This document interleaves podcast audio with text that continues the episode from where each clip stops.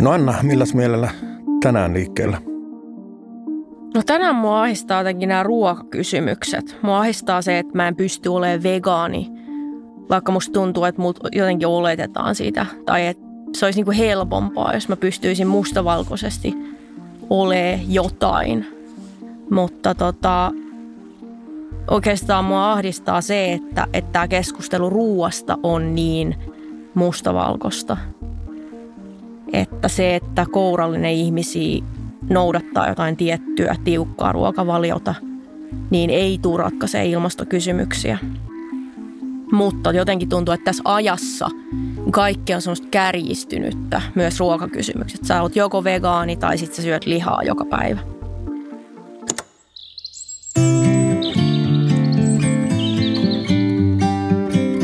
Mä oon Anna Sjöval, 37-vuotias helsinkiläinen ja ilmastoterapian tarpeessa. Ilmastoterapia, ilmastoterapia, ilmastoterapia.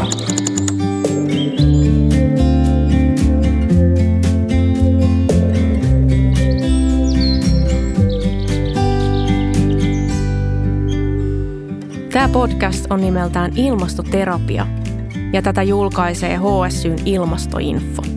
Mun ilmastoterapeuttina sarjassa on Pekka Sauri. Tänään mua siis ahdistaa se, että ruoka on tosi tärkeä osa elämää ja samalla sen suhteen pitäisi tehdä muutoksia, jotta meidän ilmastopäästöt vähenis. Tänään vieraana mulla on Suvi Auvinen, joka on kirjoittanut kirjan Lihan loppu. Suvi, tieto lisää usein tuskaa mun kokemuksen mukaan – mutta helpottiko tämä kirja vai pahensiko se sun ilmastoahdistusta? Sekä että. Mulle on tässä liha-kasvissyöntikysymyksessä ollut aina tähän mennessä tärkeintä eläinkysymys. Mä oon ollut eläineettistä syistä kasvissyöjä ja vegaani, mutta tämän kirjan tekoprosessin aikana tämä ilmastokysymys nousi mulle ihan uudella tavalla merkittäväksi.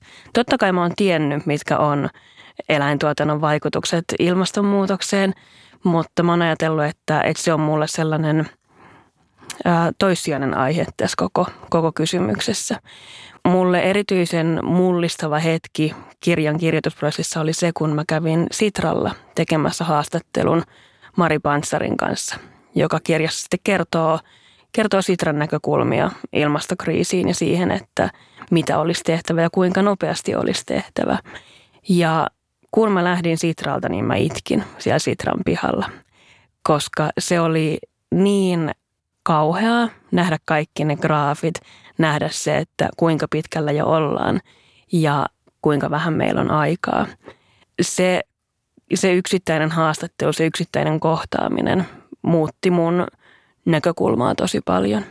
Mikä siinä sun näkökulmassa muuttui radikaalisti? Miten sä haluaisit nyt puhua tästä asiasta? No Mari Panster sanoo, että, että nyt ei ole kyse vuosikymmenistä tai vuosista, vaan jopa kuukausista, jolloin me voidaan vielä tehdä niitä muutoksia kohti sitä parempaa, jotta kaikki nämä pahimmat skenaariot ei toteudu. Ja musta tuntuu, että mulle se iso mullistus oli se, että mä ymmärsin, että kuinka kiireellinen asia tässä nyt oikeasti onkaan kyseessä. Mä olin aiemmin sanonut tälle osittain leikilläni, että – että mä oon vegaani eläinoikeussyistä ja mä olisin vegaani todennäköisesti vaikka se olisi pahaksi ilmastolle, koska mulle se eläinetiikka on niin, niin tärkeä aihe. Mutta enpä vitsaile kyllä moisella enää. Musta tuntuu, että kun mä ymmärsin sen, että, että missä vaiheessa me ollaan ja kuinka suuri rooli sillä ruualla on koko tässä kysymyksessä, niin mä oon ottanut sen kyllä kaiken mun toiminnan ytimeen tällä hetkellä. Mä oon myös valinnut, että mä en puhu ilmastonmuutoksesta, vaan mä puhun ilmastokriisistä. Mua itteeni välillä on ahdistanut se tai ollut syyllinen olo siitä, että mä en pysty olemaan täysin vegaani. Mulla on ollut ajanjaksoja, jolloin mä oon syönyt lähes vegaanisesti. Mulla on ehkä ollut se ilmastolähtökohta näissä asioissa – ja mä oon tunnistanut itsessäni semmoisen pienen täydellistäjän, joka asuu mun sisällä. Ja se täydellistäjä ei välttämättä aja niin kuin lopputuloksen kannalta aina parhaaseen suuntaan asioita. Ja jotenkin niin kuin ilmastonmuutoksessa, jos puhutaan yksilövalinnoista, niin mä oon huomannut sen, että jos mä yhdessä asiassa yritän täydellistää, se on pois jostain muusta. Ja ilmastonmuutokseen ei riitä se, että me kaikki muututaan vegaaneiksi, vaan meidän pitäisi vaikuttaa myös siihen niin kuin asumisen päästöihin, liikkumiseen, kuluttamiseen ylipäätään. Ja meillä on rajallinen niin kuin määrä energiaa. Mä ihailen todella paljon ihmisiä, jotka pystyy veganismiin, mutta mulla on se ristiriita, että mä tunnistan, että samaan aikaan niin kuin, mulla on samanlainen suhtautuminen esimerkiksi autoiluun kuin lihansyöntiin. Ja jos mä yritän täydellistää itseäni, ja mä voisin ehkä pystyä siihen, mulla ei jäisi enää yhtään energiaa toimia tämän yhteiskunnan hyväksi. Ja jotenkin mä näen, että just siinä kiireellisyydessä se on ehkä se tärkein juttu. Mitä sä oot mieltä siitä? Tosi usein, kun puhuu vaikka kasvissyönnistä, niin sitten jostain löytyy ihminen, joka sanoo, että no muuten, miten sitten kun, kun hän ei vaikka lennä ollenkaan, niin voiko sitten syödä hyvällä omalla tunnolla lihaa. Ja me ollaan valitettavasti nyt siinä pisteessä, että me ei voida valita niitä joko tai vaihtoehtoja, vaan meidän pitää ottaa sekä että. Koska mikä tahansa näistä sektoreista, on se sitten energia, ruoka, liikenne – niin mikä tahansa niistä yksin romuttaa nämä meidän ilmastotavoitteet, jos niihin tavoitteisiin ei niillä päästä. Eli samaan aikaan tässä on tosi iso ristiriita ja ongelma siinä, että, että minkään ehdottomuuden vaatiminen yleensä saa ihmiset vaan kavahtamaan ja olemaan, että no minä en sitten ainakaan, jos kerran minulta tällaista vaaditaan. Samaan aikaan pitäisi pystyä olemaan hirveän äm, suostutteleva ja sanoo, että pienillä asioilla on väliä, koska niillä on.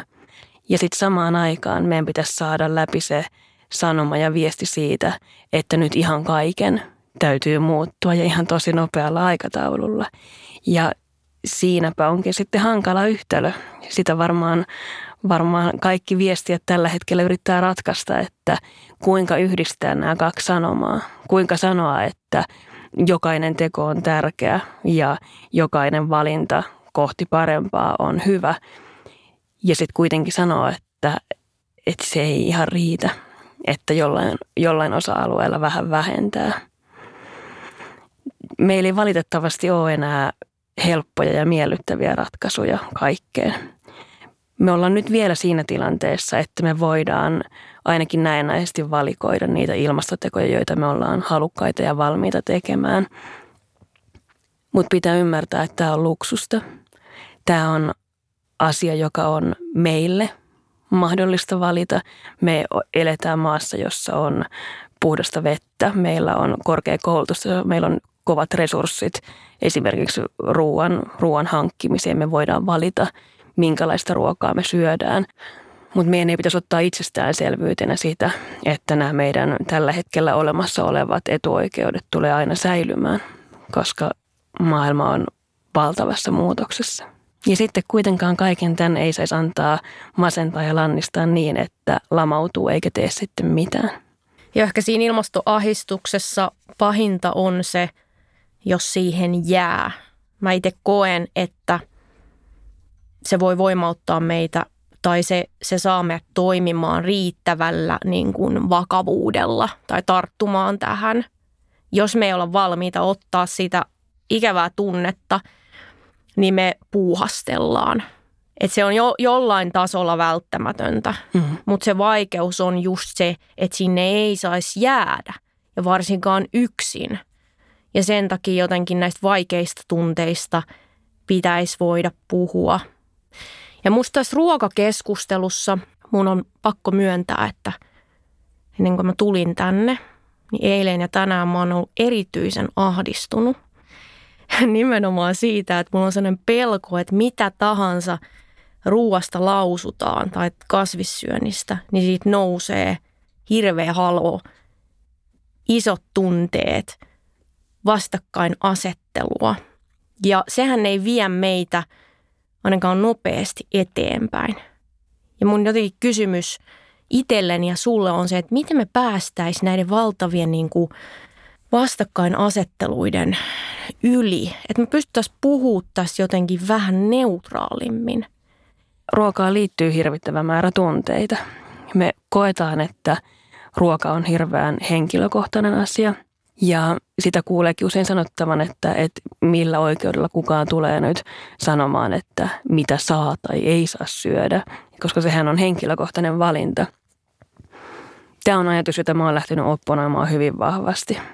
Niin kauan kuin me eletään planeetalla, jossa ruoka tuotetaan yhteisessä ilmastossa, yhteisistä resursseista, niin se, mitä kukin meistä syö, ei ole henkilökohtainen, vaan globaali asia. Ja mun näkökulmasta meillä ei ole oikeutta tuottaa ruokaa niin, että se tuhoaa vaikka muiden ihmisten tai muiden eläinten elinolosuhteita. Meillä ei ole oikeutta tuottaa ruokaa niin, että se tuhoaa planeetan elinolosuhteita. Ja sitten taas niin koko tämä tunnekeskustelu, niin pitäisi myös muistaa se, että, että mikään tunne itsessään ei ole väärä.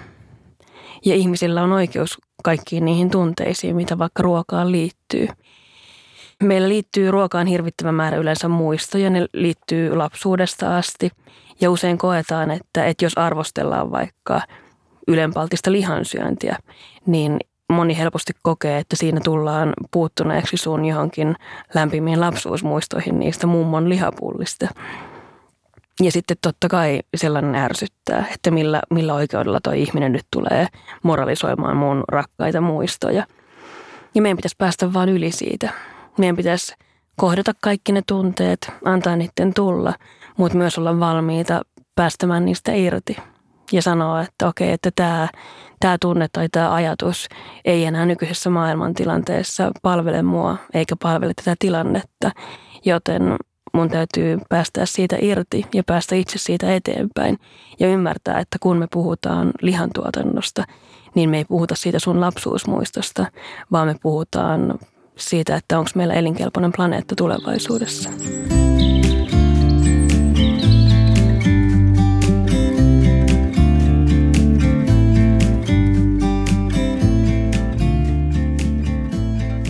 Jotta me päästäisiin eteenpäin tässä kasvissyönti lihan vähentämiskeskustelussa, niin pitäisikö meidän jotenkin aina yrittää määritellä, että mistä me oikein puhutaan?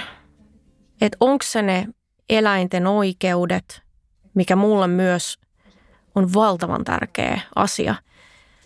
Ja sitten se ilmaston näkökulma. Niin vähintään nämä kaksi asiaa. Sitten on tietenkin myös koko politiikka, terveys, mm, myös niin kuin sotkeutuu tähän.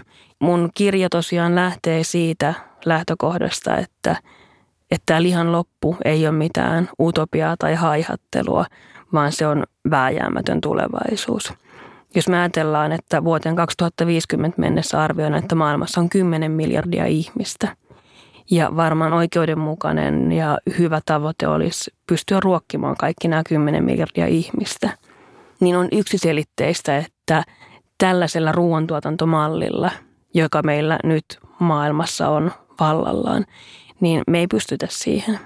Meillä loppuu peltopinta-ala kesken, joten jotain on pakko muuttua. Ja mun kirjan tarkoitus on yrittää perustella se, että minkä takia tämä lihan loppu ei ole pelkästään joku ö, kauhukuva tulevaisuudesta, vaan minkä takia se on vääjäämätön tulos ja minkä takia se voi olla myös hyvä tosi monilla tavoilla. Vasta-argumenttina kasvissyöntiin on monesti se, niin kuin, että no ei ne avokaadotkaan ole hyviä tai pähkinät. Ja, että missä vaiheessa meillä on jotenkin niin kuin unohtunut keskustelusta suomalaiset juurekset, palkokasvit, missä kohtaa me ollaan niin kuin unohdettu puhua, että, että jos me puhutaan lihan vähentämisestä, niin me voidaan verrata salaatin hiilijalanjälkeä siihen, vai jonkun muun proteiinilähteen. No ruoasta kun puhutaan, niin pitää muistaa, että se ruoan alkutuotanto on aina se suurin päästöjen lähde. Eli että et miten se ruoka on tuotettu, merkitsee kaikkein suurimman osan siinä, että kuinka suuri hiilijalanjälki sillä on. Ja sitten jos me ajatellaan, että, että puhutaan vaikka siitä, että minkä takia tuodaan kasviproteiineja Suomeen jostain muualta maailmasta. No sen takia, että se on järkevää. Meillä ei ole energiatehokasta tällä hetkellä ilmastosyistä vielä kasvattaa esimerkiksi soijaa. Suomessa kasvatetaan soijaa, mutta se on hyvin vähäistä. Ja EU-hun tuodusta soijasta 93 prosenttia menee eläinten rehuksi, mikä on valtava määrä. Ja sitten kun mietitään, että no minkä takia sitä tuodaan sitä soijaa tänne syötäväksi, koska sen soijan tuottamiseen ei ole välttämättä mennyt ihan hirveän paljon resursseja. Ja jos ruoka tuodaan rahtilaivalla, niin siitä ruoan hiilijalanjäljestä noin 0,4 prosenttia koostuu siitä ruoan kuljetuksesta. Eli on ilmiselvää, että silloin se kaukanakin tuotettu kasviproteiini nyrkkisääntönä yleisellä tasolla on parempi kuin edes lähellä tuotettu liha, etenkään jos se on naudanlihaa, joka on kaikkein pahinta ilmastolle.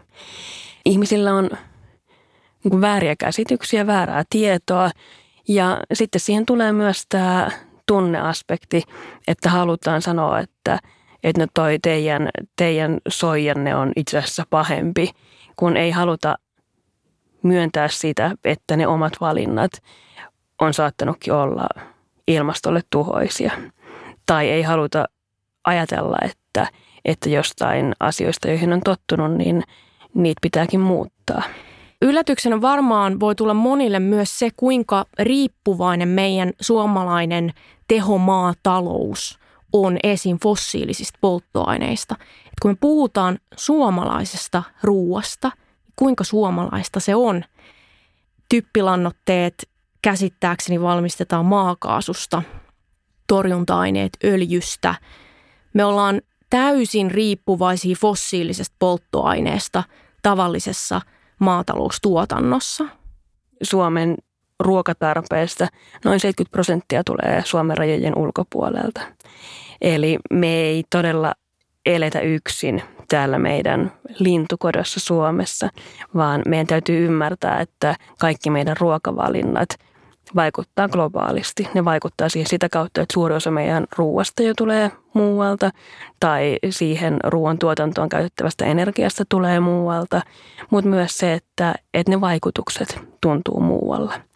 Ja senpä takia sitä onkin ehkä usein vaikea hahmottaa, että kun meillä on asiat täällä niin hyvin ja se, että miten me nähdään ilmastonmuutos, on se, että meillä on nyt poikkeuksellisen lämmin talvi, mikä ei välttämättä vielä tunnu miltään muuta kuin, että vähän ehkä harmittaa joitain. Mutta sitten taas kun me mennään kauemmas täältä, kun me mennään maihin, joissa on huonommat elinolosuhteet, niin ne meidän ruokavalinnat vaikuttaa suoraan siellä elävien ihmisten ja muunlaisten eläinten arkeen. Ja siinä kohtaa pitäisi pystyä kiinnostumaan myös siitä, mitä meidän valinnat täällä tarkoittaa Suomen rajojen ulkopuolella. Niin, että se ei ole pelkästään mikään eläinoikeuskysymys, vaan se on myös ihmisoikeus jo tänä päivänä. Ilmastonmuutos on niin mitä suurimmassa määrin ihmisoikeuskysymys. Se, että mitä tämä ilmastokriisi tulee, tulee tuottamaan, niin se tulee tuottamaan valtavia määriä inhimillistä kärsimystä. Ja jo nyt me ollaan nähty hyvin kouriin tuntuvasti, että miten se on vaikuttanut Australiassa. Siellä arvellaan, että aivan hirvittävät määrät muunlajisia eläimiä on kuollut maastopalojen seurauksena. Ja tämä on vasta alkusoittoa.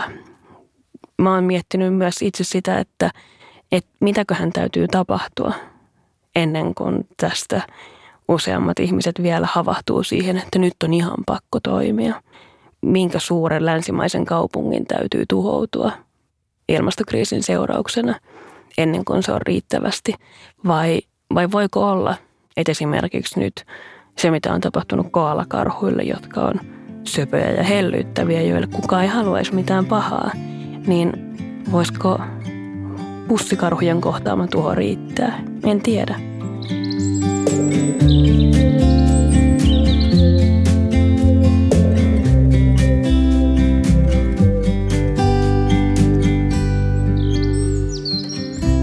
Ruoassa toisaalta mun mielestä, jos ajattelee yksilön mahdollisuuksia vaikuttaa, tehdä, niin on se niin kuin positiivinen näkökulma, jos me halutaan ottaa se, että me voidaan noin 3-5 kertaa päivässä valita.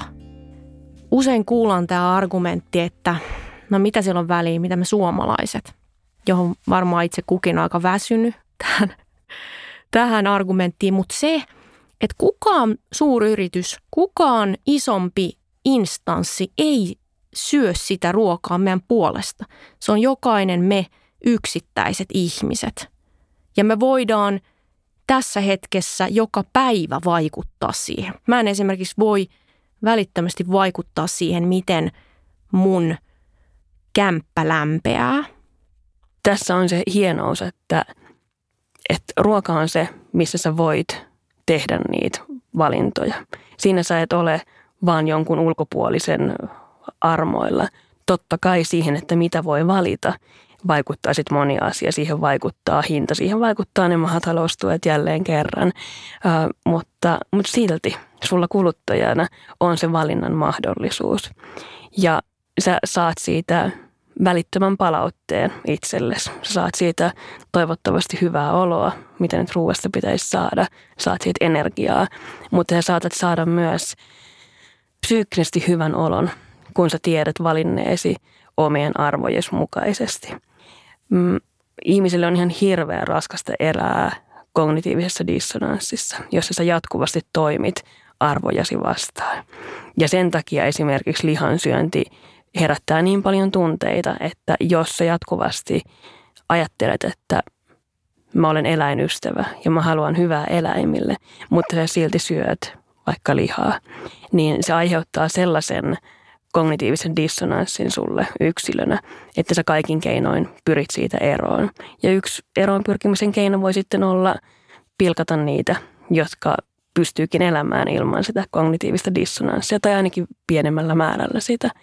Mm. Toi tapahtuu ei-tietoisesti, eikö niin? Eihän ihmiset Joo, ei tiedosta sitä kognitiivista dissonanssia. Ei, ei, ei, ei mutta, mutta just tässä niin kuin eläinkysymyksessä se on hirvittävän keskeisessä roolissa, ähm, koska me ajatellaan, me pidetään yhteiskunnassa hyveenä sitä, että ollaan muille eläimille hyviä – jo, jos jossain on vaikka uutinen siitä, että jossain on pahoinpidelty koiraa, niin se keskustelupalsta täyttyy siitä, että ihmiset uhkailee sitä, sitä ihmistä, joka on ollut paha koiralle. Mutta koska me ollaan sitten taas jaoteltu eläimiä eri kategorioihin meidän päässä, niihin, joita me rakastetaan ja niihin, joita me syödään, niin se on ollut yksi keino helpottaa tätä kognitiivista dissonanssia. Mitään järkeähän siinä ei toki ole, koska esimerkiksi sika on usein älykkäämpi kuin koira, mutta, mutta me ollaan vaan valittu lajitella, jaotella eläimiä lajeittain eri kategorioihin. Sä kirjassa puhut tästä niin kuin tulevaisuudesta. Mainitset tämän Eat Lancet-komission mallin planetaarisesta ruokavaliosta, Joo. jonka mukaan – me voitaisiin ehkä syödä puolet siitä määrästä lihaa eläinkunnan tuotteita ja tuplata kasvisten viljatuotteiden hedelmien syöminen. Joo. Onko se semmoinen niin kuin ilmastoresepti, minkä sä voisit antaa jokaiselle meille ihmiselle? Uudet pohjoismaiset ravitsemussuositukset tulee noudattelemaan Eat Lancetin ohjeistusta. Eli kautta linjan se virallinen suositus tulee olemaan yhä useammissa maissa se, että, että puolet vähemmän lihaa ja puolet enemmän kasvikunnan tuotteita. Ja se on sellainen niin kuin hyvä nyrkkisääntö, että jos tuntuu, että, että ei halua vaikka lopettaa lihansyöntiä saman tien, niin Eat Lancetin tämä planetaarinen ruokavalio on se, että, että jos me kaikki syötäisi näin, niin se olisi ilmastolle ok. Mutta sitten kannattaa vielä miettiä sitä, että kun me eletään länsimaisessa vauraassa maassa, jossa meillä on valinnan mahdollisuuksia, niin voiko ajatella, että meillä on suurempi vastuu? Voiko ajatella, että jos me kerran pystytään, niin me voidaan myös syödä vähän paremmin kuin mikä on vaan se planetaarinen keskiarvo. Ja kun me tiedetään, että kuitenkin edelleen on tahoja, joilta me ei voida vaatia, esimerkiksi kehittyvät maat, me ei voida vaatia, että he suoraan hyppää tähän, niin voidaanko ajatella, että, että tällainen hyvinvoiva maa kuin Suomi voisi näyttää tietä siinä, että, että me voitaisiin vaikka vielä vähän vähentää siitä. Mutta toki planetaarinen ruokavalio, Eatlänset, erittäin hyvä pohja. Voisi antaa jonkun neuvon sellaiselle ihmiselle, joka kokee ahdistusta siitä, että se ei pysty olemaan täysin vegaani tai tämän eläinoikeuskysymyksen niin kuin suhteet, mikä voisi jotenkin helpottaa, mikä olisi riittävästi? Pitää ajatella, että, että kaikki valinnat on tärkeitä. Jos et halua tai voi ryhtyä vaikka saman tien vegaaniksi tai vaikka kasvissyöjäksi, niin Pidä yksi kasvisruokapäivä viikossa. Pidä kolme kasvisruokapäivää viikossa. Älä hirttäydy siihen, että se, sun täytyy olla täydellinen saman tien. Ja mulle on moni ihminen tullut sanomaan, että no mä voisin muuten olla vegaani, mutta kun mä tykkään juustosta niin paljon, niin mä sanoin, että okei, no on muuten vegaani, mutta syö juustoa. Koska tämä ei ole nyt ei ole kyse mistään puhtauskilpailusta, mm-hmm. vaan on kyse globaalin kärsimyksen vähentämisestä. Ja siihen mun mielestä meillä kaikilla on moraalinen vastuu. Hei sun kirja antaa valtavasti toivoa ö, lopussa siitä, miten lihaa voidaan tuottaa laboratoriooloissa. Ja esimerkiksi ö, haastattelit VTTn tutkijaa. Joo. Ö, VTT tällä hetkellä jo tuottaa tämmöisen sienen avulla esim. maitoproteiinia. Ja mun mielestä tämmöinen teknologia, tulevaisuusvisio tuo – ainakin mulle itselleni semmoista niin kuin toivoa, että hei, tämä on oikeasti mahdollista. Ja se ei ole välttämättä edes niin kaukana. Ei, siis mehän, meidän ihmisten ongelma on se, että me aina äh, aliarvioidaan teknologian kehitys pitkällä aikavälillä. Me yliarvioidaan se lyhyellä aikavälillä. Teknologialla on valtavia valtavia mahdollisuuksia, innovaatioita, joita sieltä on tulossa, jotka saattaa muuttaa aivan täysin tämän meidän ruokakeskustelun. Koko ilmastokeskustelu saattaa muuttua, jos, jos me keksitään vain tapa sitoa typpeä ilmakehästä. Sehän muuttaisi koko homman. Mutta siis toivoa on tosi paljon, että ei pidä jäädä myöskään tässä liha- tai ruokakeskustelussa – jotenkin makaamaan sinne poteroon ja voivottelemaan, että voi, voi kun on nyt hirveä ja eläimiä kuolee ja villielämä tuhoutuu.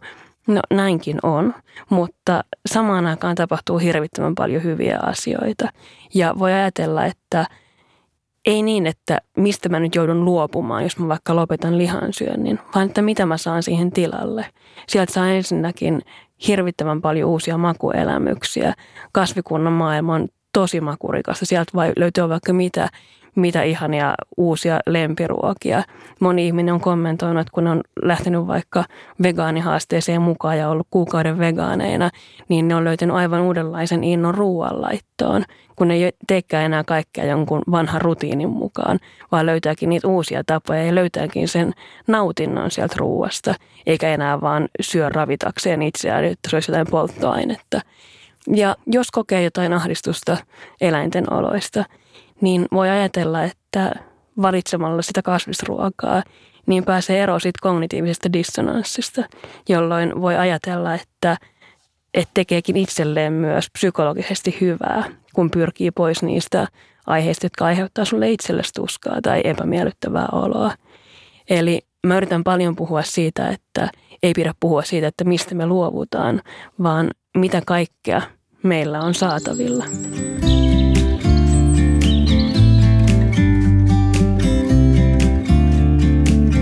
Ilmastoterapia, ilmastoterapia, ilmastoterapia.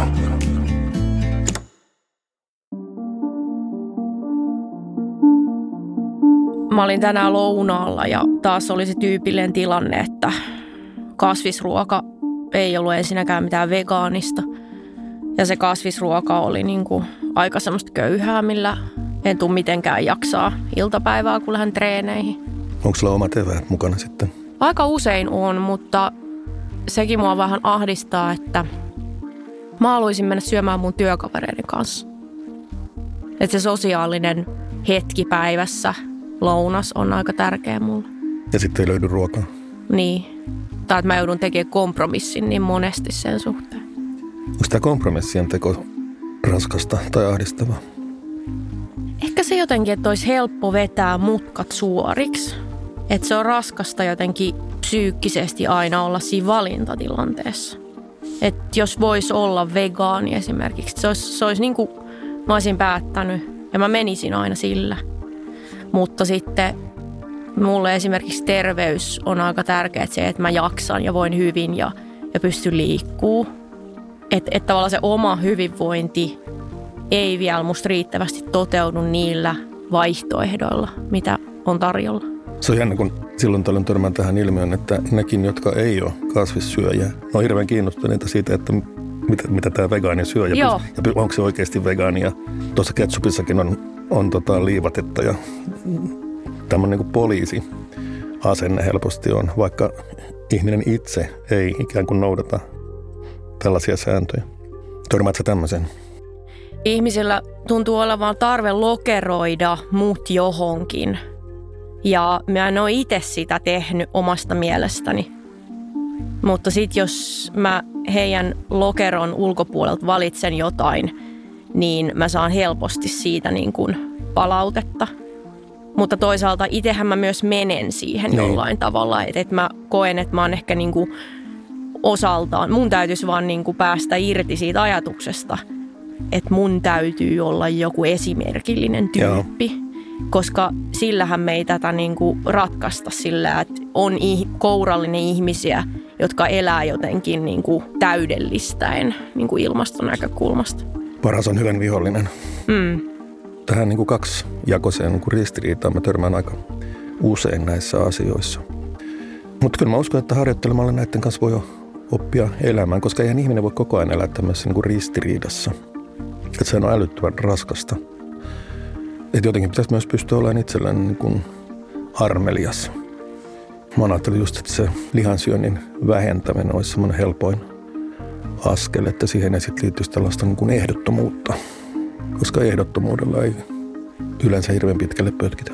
Sitten seuraa usein vaan niin kuin huonoa omaa tuntoa, jo sitten niin kuin lipsahtaa. Että tämmöistä arneliaisuutta itselle ja tietysti toiselle.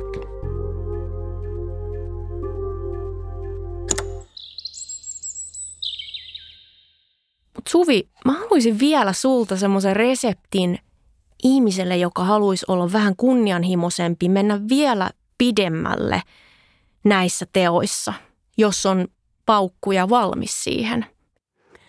Toki jos tuntuu, että, että ei liikaa pelota ja on, on voimavaroja, niin vegaanihaastetta suosittelen itse kullekin. Se pyörii ympäri vuoden vegaanihaaste.fi osoitteessa voi ottaa sen vastaan.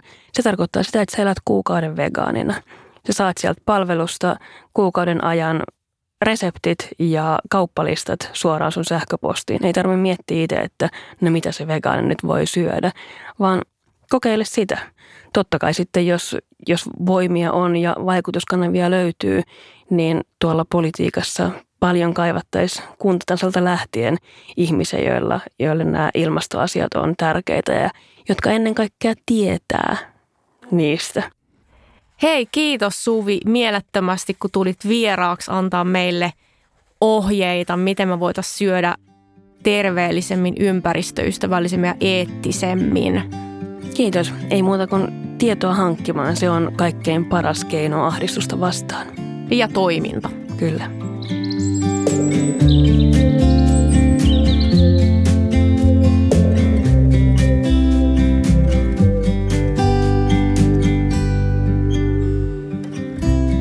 Kuuntelit Ilmastoterapia-podcastia, joka on Nessusi ilmastoahdistukseen.